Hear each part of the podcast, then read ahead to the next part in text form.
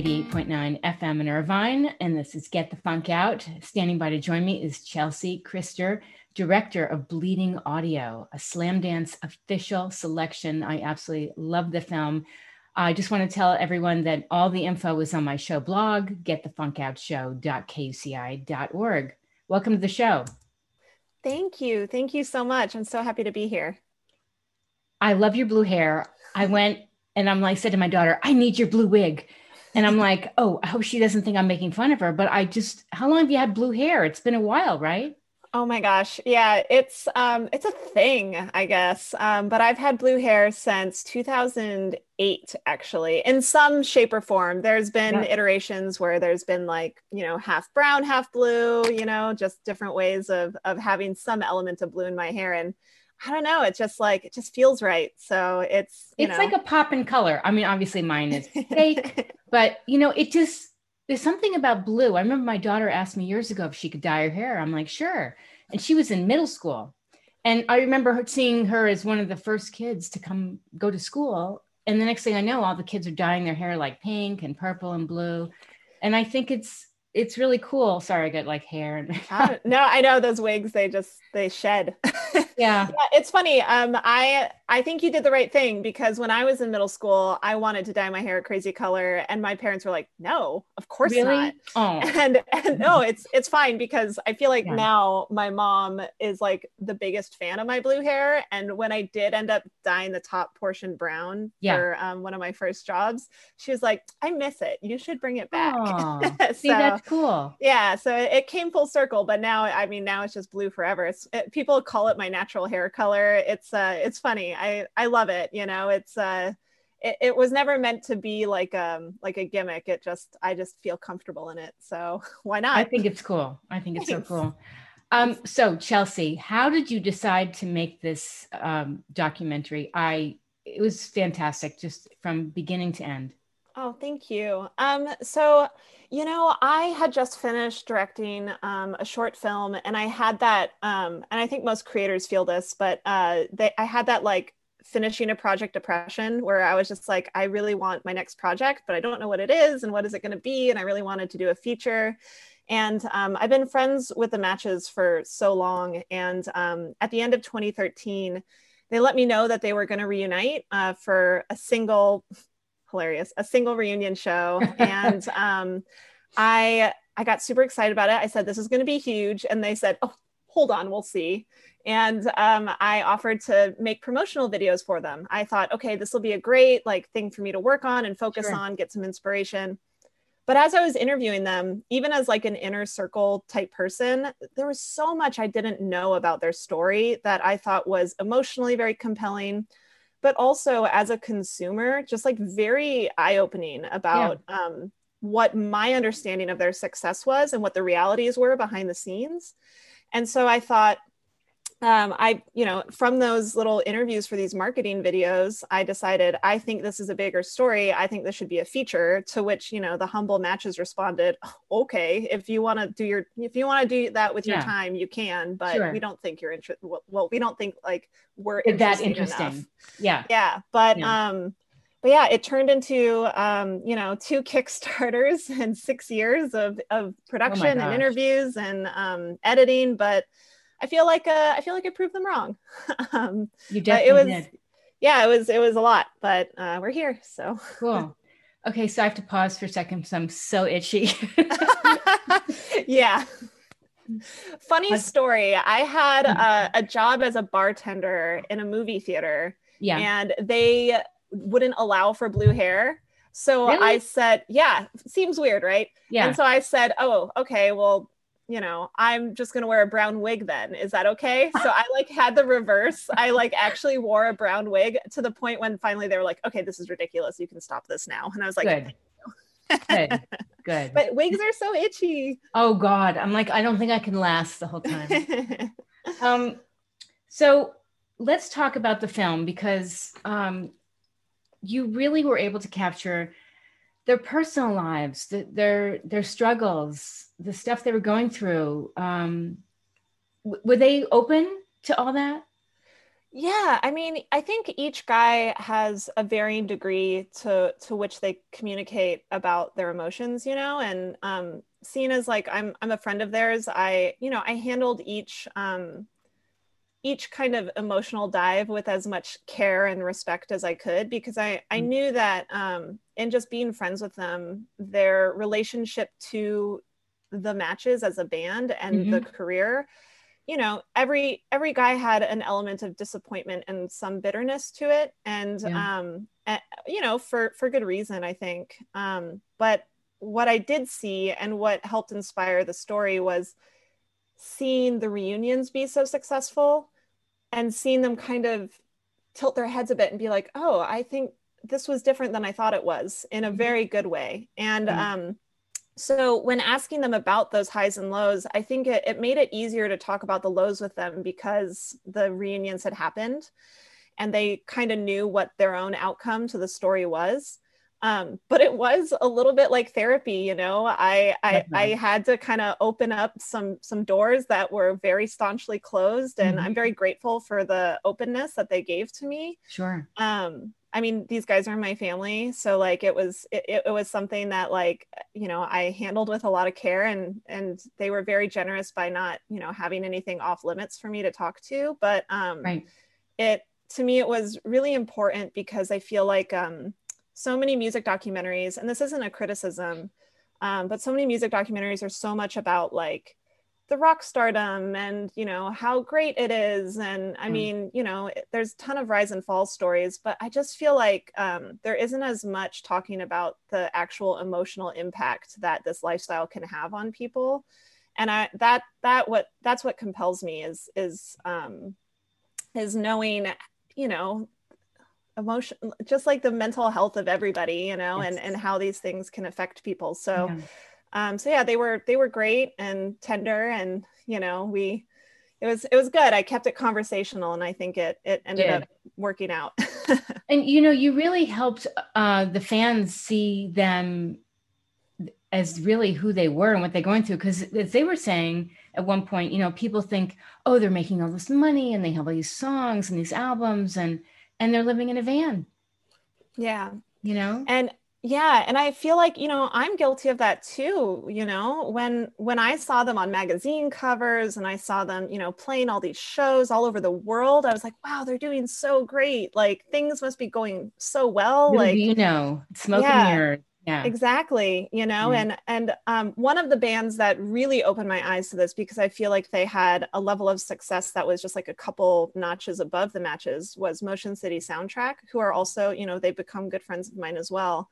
And um, i know tony thaxton in particular he i mean he quit motion city soundtrack for the same reason justin quit you know the matches at one point which was tour burnout. It's just yeah. it's a very unsustainable way to make a living.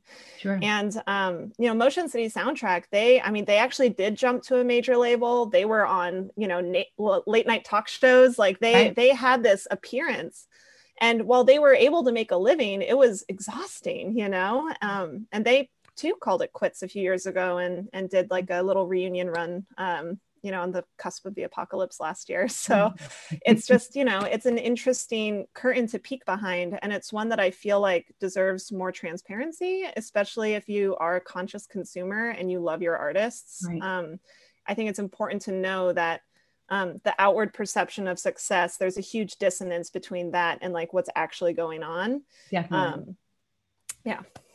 I mean so many struggles between having napster and you know just you know doing these shows and then the manager and i won't even give all the details away but there's just uh, so many um, issues. And then you know you just captured their their personal struggles and the fact that you know everybody needs to have a full life no matter what you do especially right now in the pandemic. Yeah.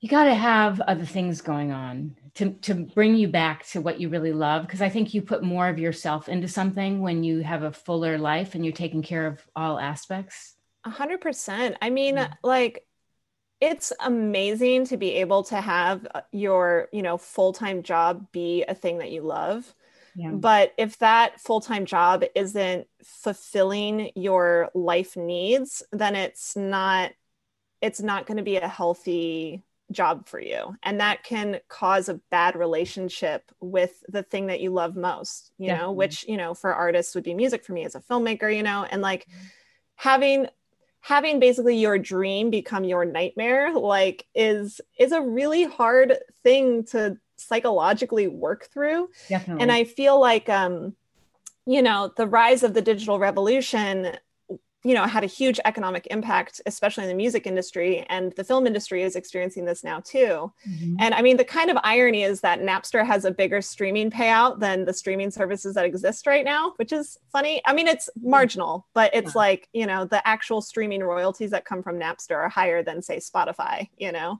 wow. and it's like um and it's just you know there i think the saddest thing that came out of the digital revolution is is that there is no longer monetary value for music, which is the art form that we are consuming, right? And so yeah, everything but the music is like how artists make money on the music, which mm-hmm. is, you know, again, not sustainable. Touring, you know, touring relentlessly is an expense of the human body and spirit, you know, mm-hmm. and that there's no like sports team where you can just swap out people if they're injured. Like you just right. have your artists going and using everything that they have to yep. try and make a living. And yeah. now, you know, in a pandemic, when artists can't even make money off of uh, touring like sure.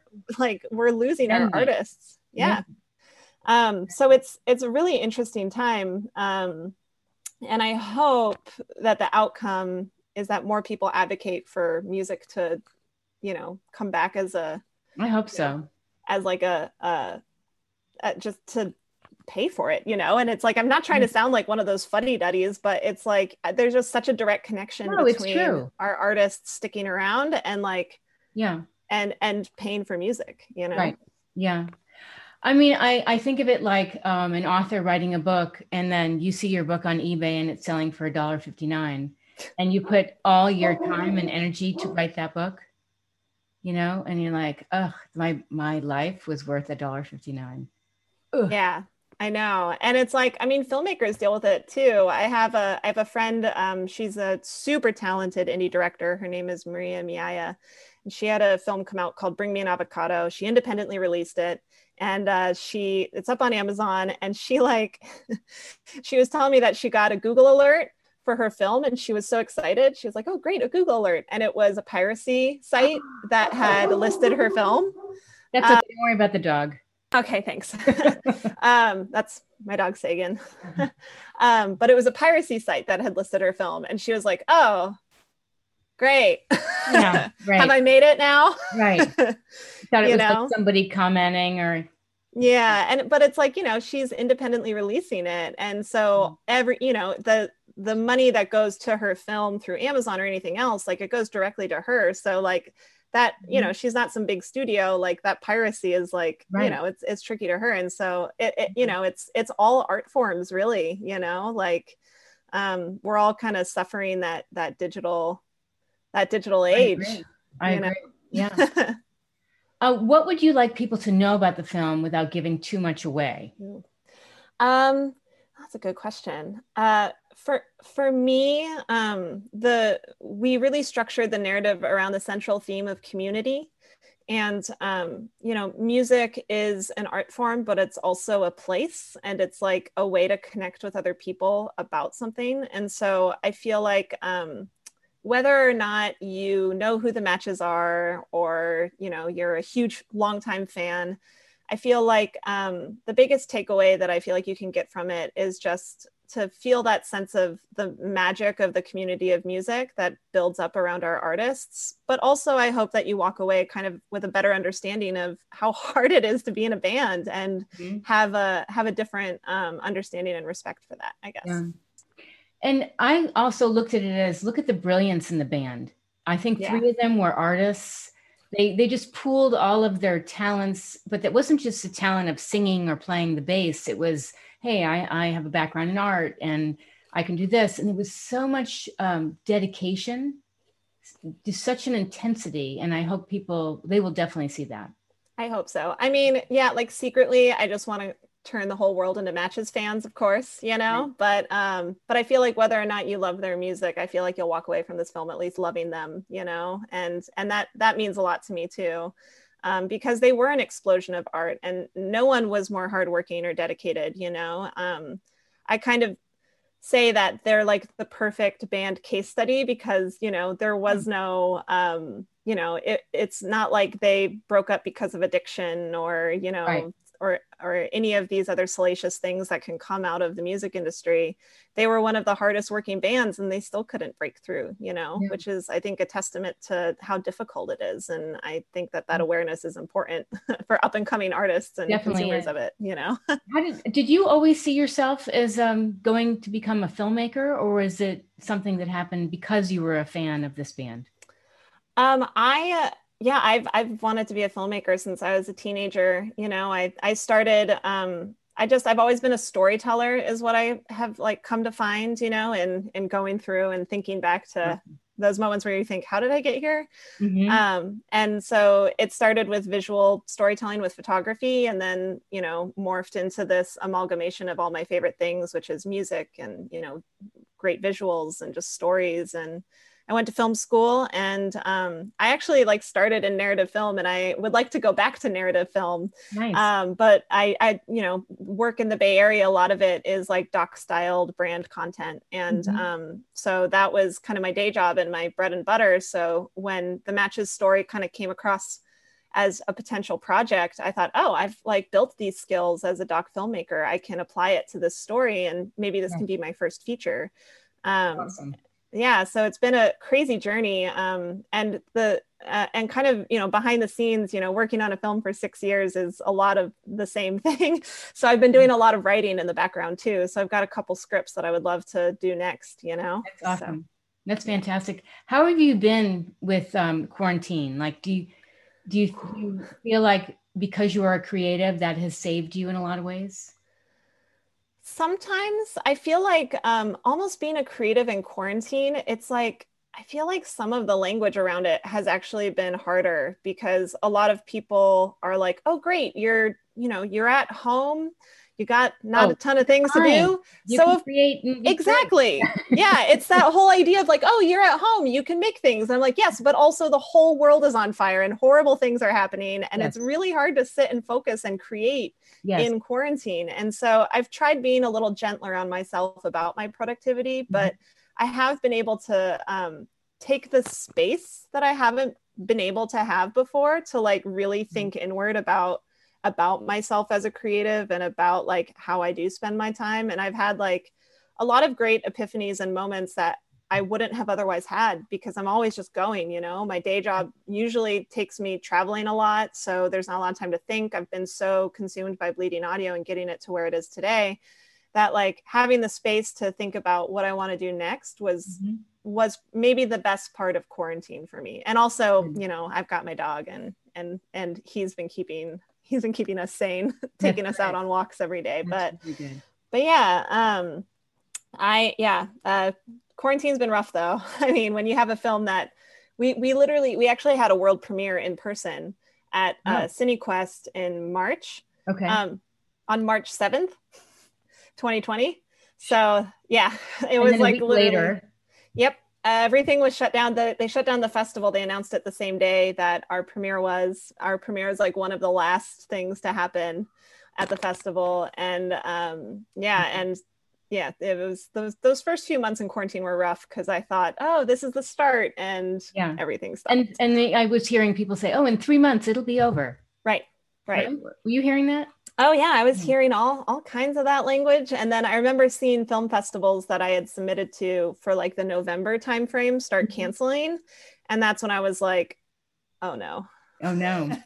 um, but uh, but then Slamdance uh, got to us and selected our film, and it was just it felt awesome. like this beautiful renewal, you know. Yeah. So we're really excited.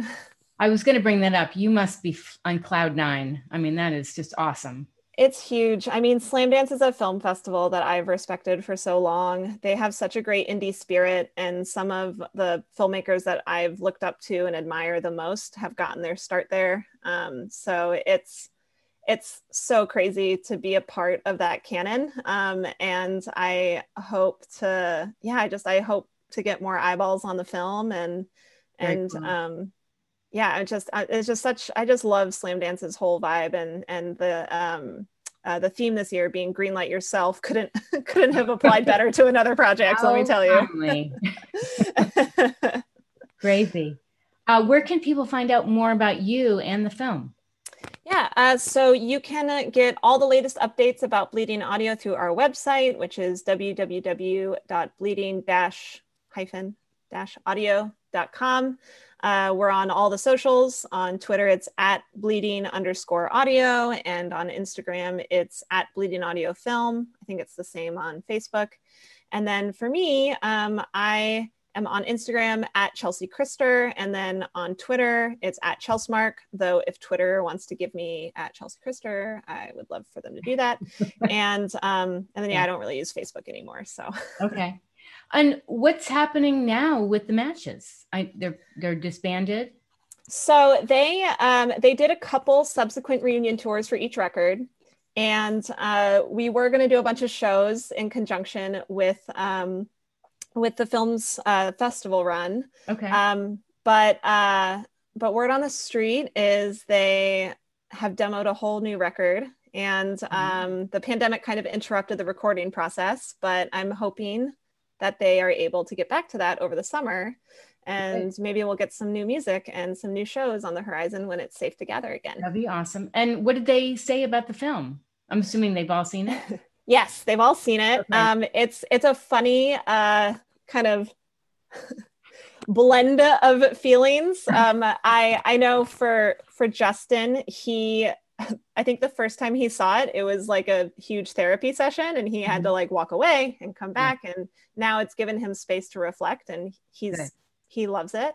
Um, Jon Devoto, I think for him, he, he got a little self-conscious about it at first because he's like, I'm ridiculous. And we're like, Jon, that's why we love you. like you are. You. everybody loves you. Yeah. I know. Um, and then for Matt, I mean, Matt's very, you know, mm-hmm very even keeled right. keeps that good good steady rhythm. He's like oh it's great. Love it. And uh shawn i feel like i don't know if shawn likes it. I feel like maybe i peeked a little too into the shawn curtain but he he i believe he likes it but um i am sure that having something that's about a time in your life that was a bit tumultuous as a film that people can view is right. a little you know that's a little tough tough to experience, but I hope he understands that um, people love it and love him. You know, he has Definitely. a great base who truly, truly love him, and he's also like an artistic genius. So I was just gonna say, as know? a performer, I'm I was blown away. Just did did he do all the writing of the songs, or was it collaborative? So Shawn is like the songwriter. So he like writes all these songs and all the guys come and add their textures to it. Mm-hmm. But for the most part, Shawn writes all the songs and melodies Brilliant. and lyrics.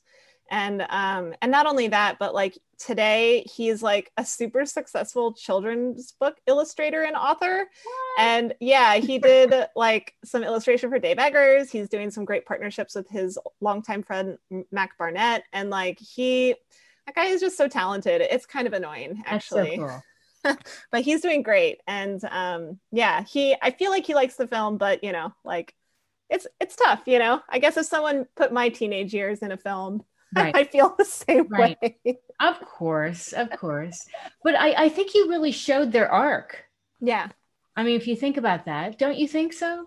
Yeah, I worked really hard to um, actually sit down and give each guy a character arc. You mm-hmm. know, um, I mean, they naturally had character arcs, but um, it was important to me to approach this film kind of like a narrative like where my roots are you know? We my editor and i when we were in the final stages um, of refining the film to its lean 90 minute structure we actually brought in the hero's journey and sat down and took every beat of the match's story and said does this map to the hero's journey? How mm-hmm. do we how do we make it fit this kind of traditional storytelling format but also you know what can we put in to show each match's um, you know point in in their arc of like where they start and where they end um, when it applies to the matches as a band but also what they come back to at the very end right um, i felt like uh, shawn's art was very important to me too being this like tireless creative force that like drove the creative direction and of yeah. the whole band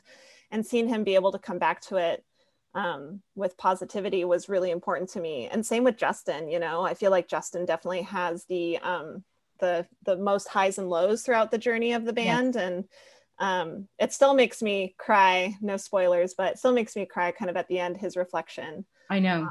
Um, on on the experience as a whole. Yeah. So. yeah.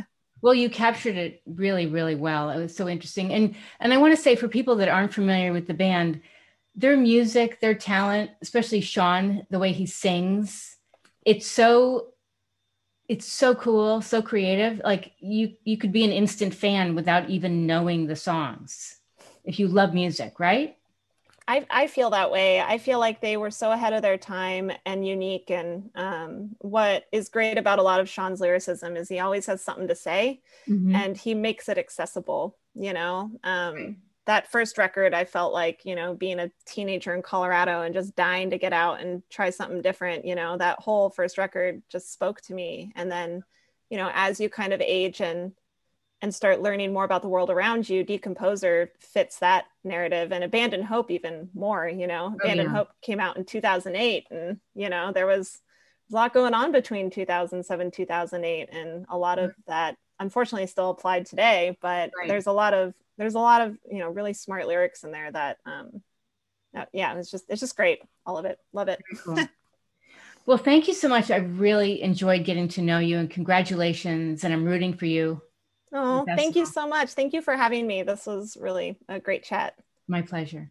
Stand by one second I might reach out to Shawn if that's possible, see if he wants to be a guest on my show. I don't know if he's doing any interviews. Yeah, yeah. I'll um I'll put you in touch. He some of my hesitation was like he just did a podcast where they asked him they're like what did you think of the movie and he was like i was so embarrassed and i'm like great thanks shawn we're trying to promo the movie yeah that's it's kind of silly to say he for him to say that because it ties back into everything yeah i mean i think um i think too i i think uh he's doing so well as an illustrator. Mm-hmm. I think mm-hmm. kind of being pulled back into the matches a little bit. He just, I just feel like his mindset shifts a, a little bit. So, right. but he's yeah. honestly, he's so smart. And I feel like, um, with a great interviewer like you who kind of guides the conversation, I think he'll do great. So I'd love to put you in touch. Yeah, I mean, I've interviewed a lot of authors. I've been doing this show since 2011. Oh, awesome. Yeah, so um absolutely and I love music. I'm a guitar player.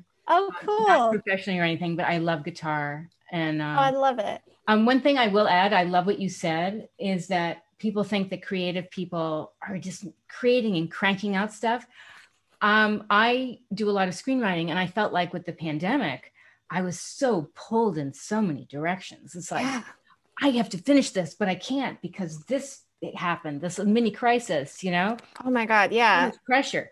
So much pressure. I mean, honestly, um, there was this comic that came out um, that I feel like captured my feelings about it entirely. And it was like an image of a guy in like a canoe, and there was like a leak in the canoe, and there was like he's like in the middle of the ocean. There's these huge waves. There's like sharks everywhere. There's like the storm. There's lightning. It's like it's literally the most insane, stressful environment you can imagine. Yeah. And at the very bottom, it says now's your opportunity to write your great novel and like and i'm like that's how i felt is every time i'd sit down to write i'd be like right but insurrection like the the election like i know. You know. everything that happened in june you know like this this in this unrest in our whole country Everything. and then the pandemic it was it was just 2020 man it it was nuts it was so crazy. Um yeah. so i the first half i tried not to be too hard on myself. And the second half i tried to um,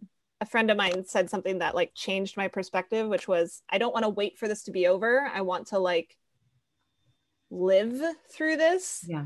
you know? And so like learning to hold both yeah. was a thing but it i mean not a, it wasn't a perfect right. you know partnership but it was something that i feel like i started to yeah finally move towards even though right. i didn't get almost any of my writing goals Whatever. done i got like 20% of them you know Whatever. yeah you know some days you just kind of have to go outside and lie down under a tree oh my god 100% yeah right? yeah yeah um, yeah or or just like take your dog for a walk and yeah and that just, could be your big accomplishment yeah like just getting out of bed is a I know. I know. No kidding. You know, I I actually do these talks on mental health and self care and resilience because I wrote a oh, book awesome. called Get the Funk Out. Oh, and awesome. um, and a lot of younger people, you know, they're experiencing this mental health pandemic, and it's it's crushing. Yeah, it's it really is. I mean, I, you know, I'm a millennial, a slightly elder millennial, and um, you know, because I can still remember buying music, um, and uh, and like someone listed they're like oh why are millennials so stressed out all the time? And then it listed like all the major like horrific events that we've experienced since like our since being teenagers. Right. And i was like oh my god like there's so much trauma you know so and i'm trauma. sure too like um the gen z yeah i can't i can't imagine you know like i don't know. Yeah i don't it's definitely a mental health pandemic but i also feel like it's it's more socially acceptable to talk about mental health in a way that it hasn't been before and let me just let me interject something while you're saying yeah. I, I noticed there was an article before the pandemic in time magazine about how your generation felt it was okay to talk about their mental health and say hey i need a mental health day i'm to their manager I, I'm not going to be in on Friday. I'm going to work. I'm not going to even work. And they just felt comfortable saying that. I thought that's really cool. Whereas an older generation, they would never yeah comfortable saying that. Yeah. Yeah. It's bad. It is too bad. And I think um I mean and, and you but you look also at like at like the history of um uh, of just like the difference between I guess boomers are like my you know my parents um there's a generation in between there too. Um, what is it, Gen? Um, I don't even know. Gen X? I don't even know.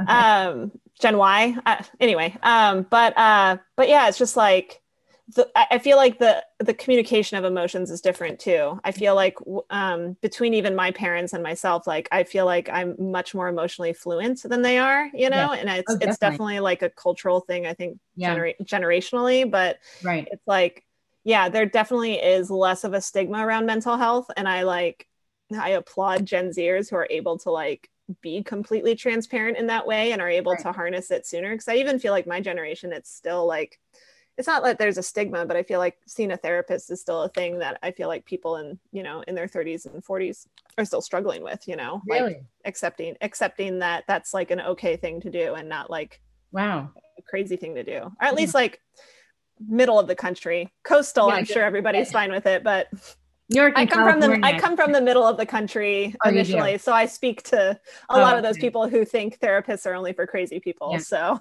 those are the people that voted for Trump. Oh. Yeah, pretty much. pretty much. I'm not wrong there. Nope. well, I better let you go, but I want to thank you. And it's interesting. I have said that um, one of the flip sides of the pandemic is meeting people like yourself because I normally just do the show in audio live on Mondays. Oh, so wow. Th- this is cool because I interview people all different days of the week, but meeting people face to face has been great. I agree. It makes a yeah. huge difference. And while Zoom exhaustion, I think, is still a real thing, oh, like yeah. I actually am still super grateful for it because of, of, exactly this. Right. I do so much better, like, right. Seeing people, you know? Exactly. Exactly. Um, okay. Keep me updated on any wins, anything that goes on with the film, and I'll keep updating my show blog. Cool, thank you. Yeah, we um because we had like a little mini virtual festival run in the fall last year. And so we actually have four audience awards already. Nice. and so we're uh, we're hoping for that audience award for Slamdance, but you know we'll we'll see what happens. Um, okay. But uh, but yeah, it's been it's been a wild ride. So amazing. Vote for us. definitely, definitely will.